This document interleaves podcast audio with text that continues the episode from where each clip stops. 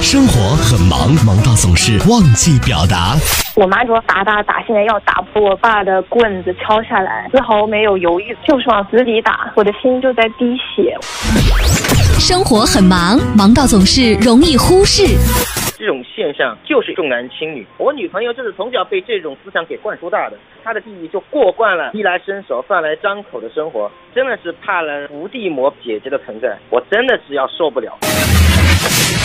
上班路上，你想对谁喊话，又想对谁表达？陶乐慕容加速度城市爆话机，城市爆话机，真情速递，千里传情。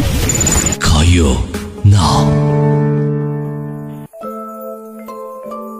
我是一个金融迷，得知金庸先生去世的消息，我很难受。最先接触的《射雕英雄传》，那个电视剧，你想，那最早的八三版的，我出生的时候都九二年了。实际上也可能是父母看的时候，我可能就听电视剧声音了。不只是金庸的《射雕英雄传》，其他的所有的我喜欢看的《倚天屠龙记》啊，《天龙八部》啊，这里面除了武侠之外，都有一个男女主角他们的爱情故事。小时候看的时候就觉得好玩，后来看的时候就不一样。那《倚天屠龙记》那本小说原著，我从头到尾我看四遍。我前两遍的时候高中看的，我这人记性不好。我之前看的时候，后来我就忘了，我就又看又看又看。哎，我发现金庸就是时常他对自己的这个小说有所就是。呃，增减或修改，之前看的版本跟后来看的版本都不一样，就结尾不一样。最初的时候，高中的时候，晚自习下了，拿着我的诺基亚，然后就在被子里就看，大约用了一个月吧，把这个整部看完了。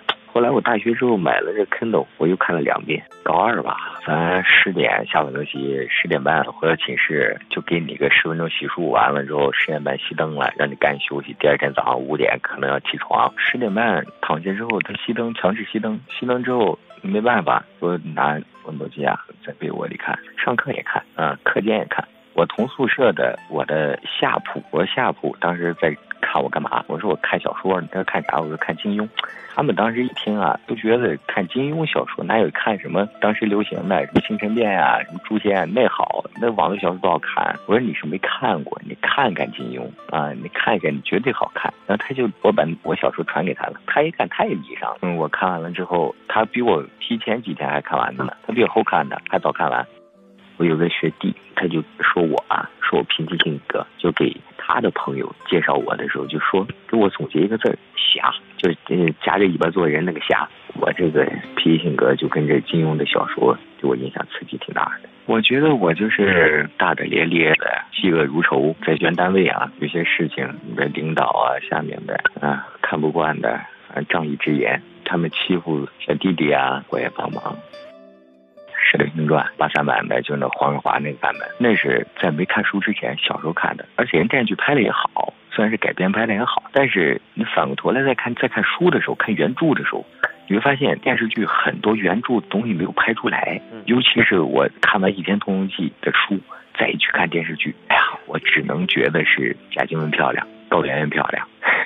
只有这个，你小说你自己脑海中建立起来的想象空间，跟那个画面电视剧拍完之后的画面叙述那个束缚住的不一样，完全不一样。而且金庸它里面有很多传统文化的什么文史地理天文的什么东西里面都有，但很多时候这电视剧一下都包不起来，它只能做一个取舍。你就最简单一个例子，你看金庸他小说里面给所有主人公起的名字啊，你看周芷若、王语嫣，你看这个名字多好听啊，张无忌，那笑傲江湖这四个字，笑傲怎么想出笑傲这两个字的？呃，这个金庸先生刚去世之后，呃，我那不是发朋友圈想到我这看他的书嘛，我当时另一反应就是，哎，从小到大看人家书，没买过一本正版，我就赶紧去京东下了一套这个三十六集六本的这个全集，嗯，我刚定了，那明天到。你像这武侠，一想到武侠，可能很多人想那么打打杀杀是吧？江湖啊，它这里面不是打打杀杀，是江湖里面有人情在。比如说我们现实生活中太累了啊，职场太勾心斗角了。在这武侠小说里面，在江湖上，快意恩仇、直言仗语，那生活多爽啊！不只是金庸老先生他走，你像李咏啊，再往前，呃，整个八九月份去世了很多曲艺界的、文艺界的，这都是我从小这二十多年，我整个童年，我感觉我童年都不在了。尤其是金庸老先生走之后，我是感慨最深，他把一个时代都带走了。金庸先生生前的时候，他说过一句话，他说他希望他死后一二百年之后，还有人在读他的小说。金庸先生去世了，他带走了我的童年，而且也带走一个时代。这句话带走一个时代，可能是大家说的，但我相信，肯定如他生前所言，接下来一二百年，他的小说肯定照常有人在读，而且不会就此绝迹。他小说太好了，前无古人后无来者。有人曾经问金庸，人生应该如何度过？老先生回答：大闹一场，悄然离去。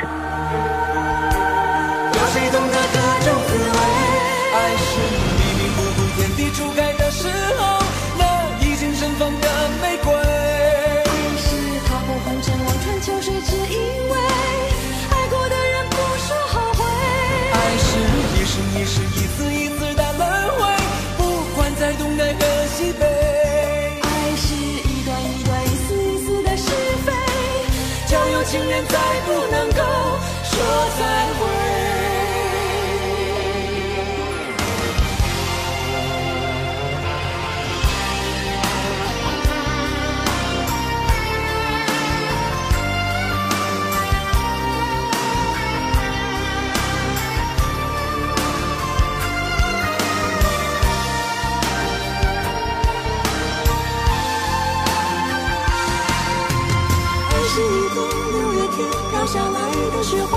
结果已经枯萎，爱是一滴擦不干、烧不完的眼泪，还没凝固已经成灰。